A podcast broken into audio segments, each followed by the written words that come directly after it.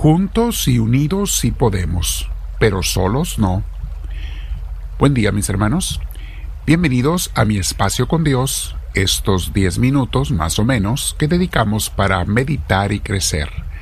Y te invito después a que te quedes haciendo un rato de oración platicando con Dios tú a solas, con aquel que sabes que te ama. Te invito a que te sientes en un lugar con la espalda recta, tu cuello y tus hombros relajados. Vamos a dejar que Dios venga porque lo vamos a invitar al Espíritu Santo. Le decimos Espíritu bendito, ven a mí, te lo pido. Lléname de tu presencia. Lléname de ti, Señor, porque me haces falta. Bendito seas, Señor Dios nuestro. Hoy, mis hermanos, vamos a meditar sobre este tema muy importante. La gente sanamos en grupos y crecemos en grupos, pero solo, mis hermanos, es más lo que uno se engaña que lo que uno de verdad sana o crece. Si los grupos son sanos, el primer grupo donde la gente sana y crece es en la familia. Así quiso Dios que naciéramos, al menos esa es la voluntad de Dios. Allí comienza uno a sanar si es necesario y a crecer. Luego, otro grupo es la clínica u hospital donde nacemos y donde nos atienden cuando necesitamos ayuda médica durante nuestra vida. Hay personas allí que eso es lo que hacen, cuidarnos, atendernos, darnos la sanación.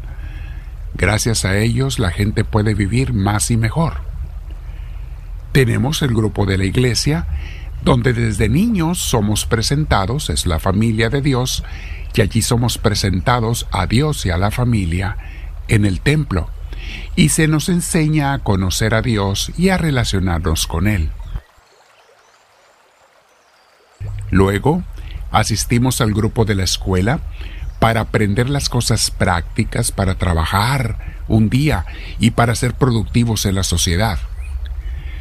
Luego participamos en grupos de deportes, clubes sociales, grupos de amigos, etc.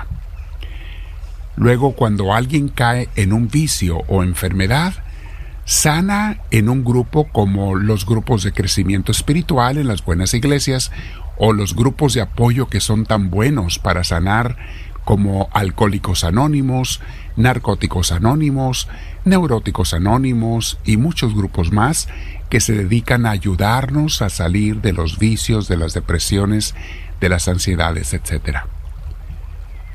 Noten mis hermanos cómo todos estos grupos que nos ayudan a sanar y crecer que he mencionado, ninguno de ellos estuvimos hablando de grupos virtuales, de grupos en redes sociales, de grupos en TikTok o Facebook o WhatsApp o qué sé yo. Esos pueden ser buenos y se usan bien, pero los grupos donde Dios nos sana y nos hace crecer son los grupos físicos, reales, presenciales. Es así como Dios nos diseñó, es así como somos los humanos. La gente que se queda en la casa sentada o recostada con su celular o su pantalla, lejos de sanar o crecer, se va a enfermar. ¿Enfermar de qué? Hmm, mis hermanos, escuchen lo que dicen los reportes de los médicos. Obesidad, que es una epidemia hoy en día. Otros se enferman de perversión con las cosas sucias que ven en el Internet, de todo tipo o redes sociales donde hay grupos y gente que te desvía más que ayudarte. Los juegos de Nintendo y otras eh, máquinas, Xboxes y demás, donde se promueve la violencia o la morbosidad.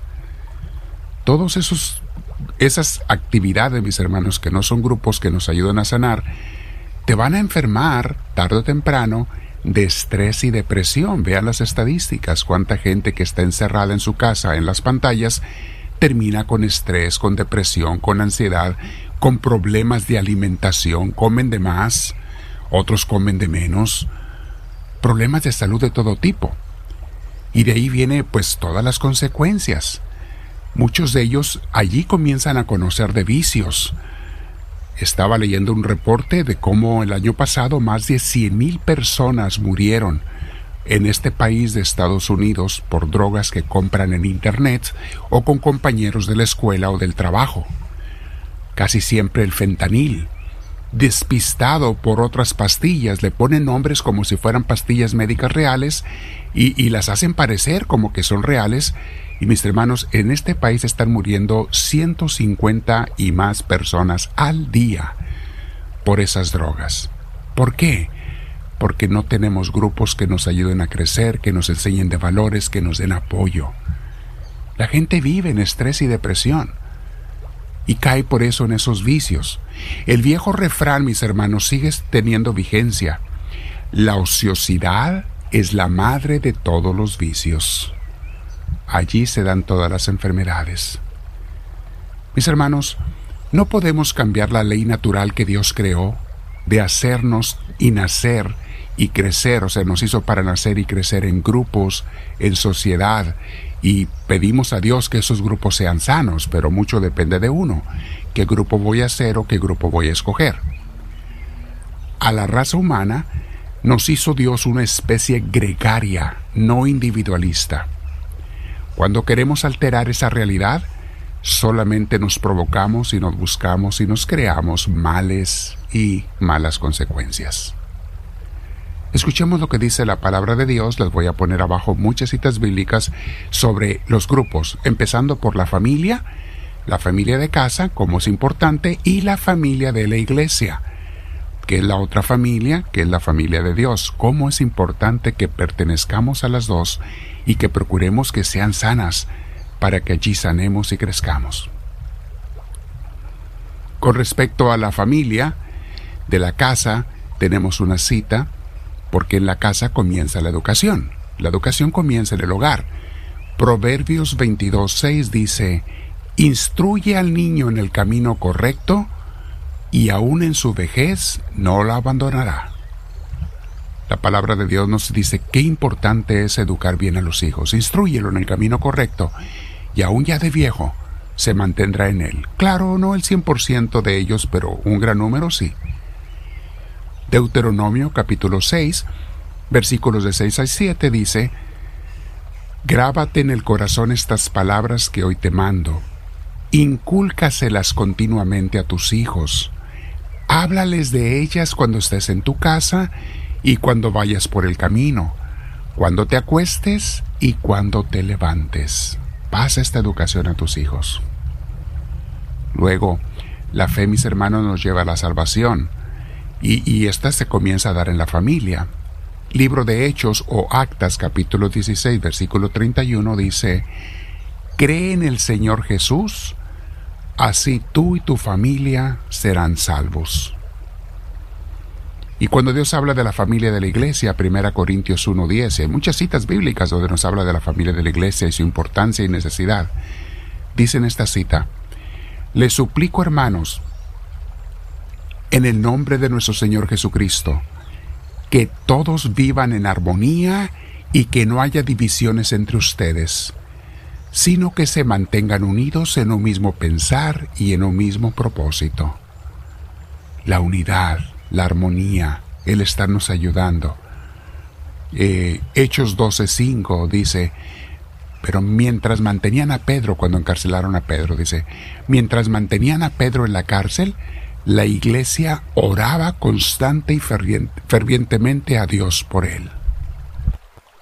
Tiene Santiago 5 del 14 al 15, Hechos 9.31, Hechos 2 del 46 al 47 y muchas citas más. Les pongo Hechos 2.41, Hebreos 10, 24, 25. Los puedes leer abajo, mi hermana, mi hermano, para que los medites.